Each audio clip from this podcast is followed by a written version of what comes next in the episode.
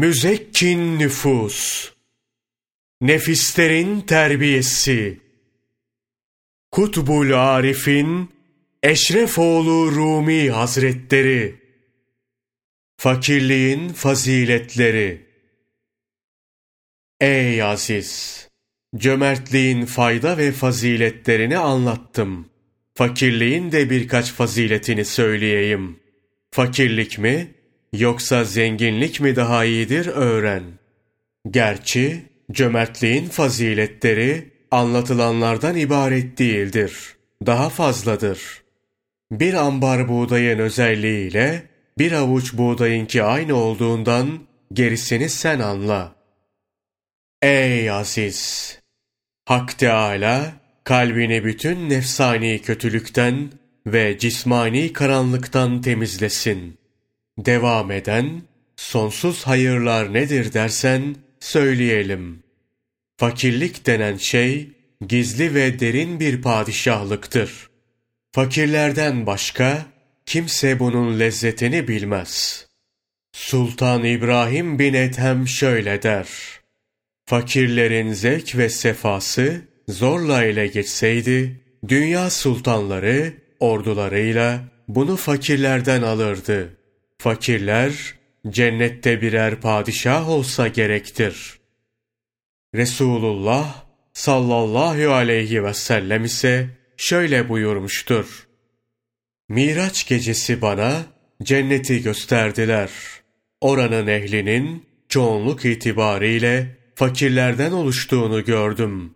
Sonra da cehennemi gösterdiler. Oradakilerin de çoğunlukla kadın olduğunu gördüm. Fakirlere sultan denmesi şu manaya gelir. Fakirler şeytana kul olmaktan kurtulup hür olmuşlardır.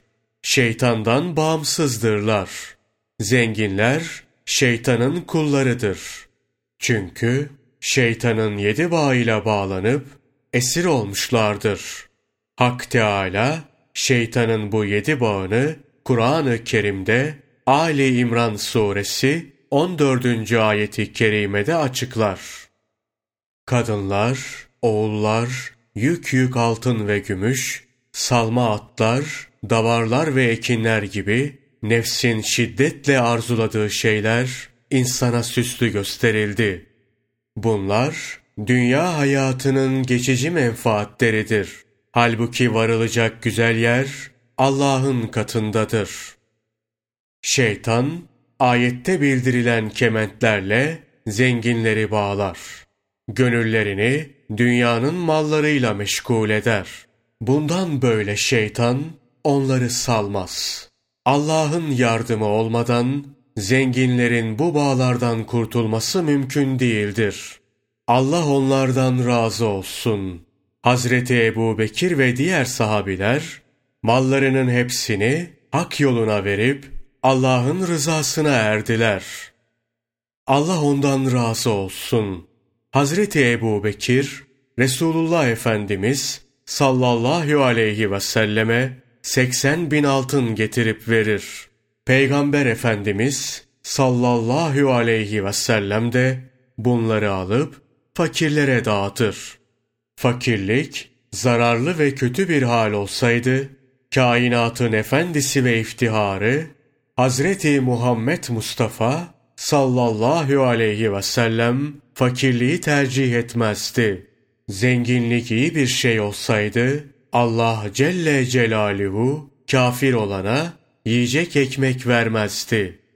Akıllı olan buradan anlar ki fakirlik büyük saadet ve Muhammed Mustafa sallallahu aleyhi ve sellemin sıfatıdır.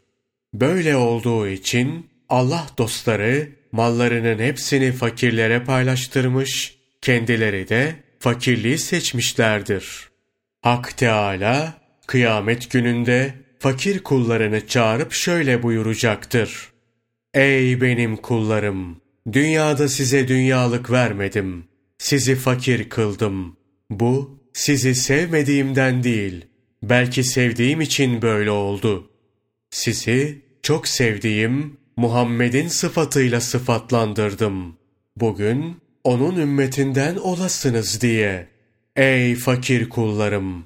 Dünyada size fazla mal verseydim, bugün hesabınız ağır ve zor olacaktı. Kıyamet gününün sıkıntısını çekmenizi istemedim. Bakın, zenginler nasıl zor hesap verecek, görün. Ey fakir kullarım! Sizi dünyada fakir kıldımsa, bugün zengin edip, ihtiyaçlarınızın hepsini karşılıyorum. İşte cennet sizindir. İstediğinize girin.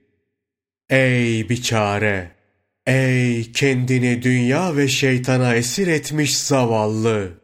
Kişinin bin yıl ömrü olsa, bunu aç ve çıplak geçirse, bu verilecek olan makama göre yine azdır. Arifler bu mertebeyi bildiklerinden padişahlığı bırakıp fakirliği yaşamışlar.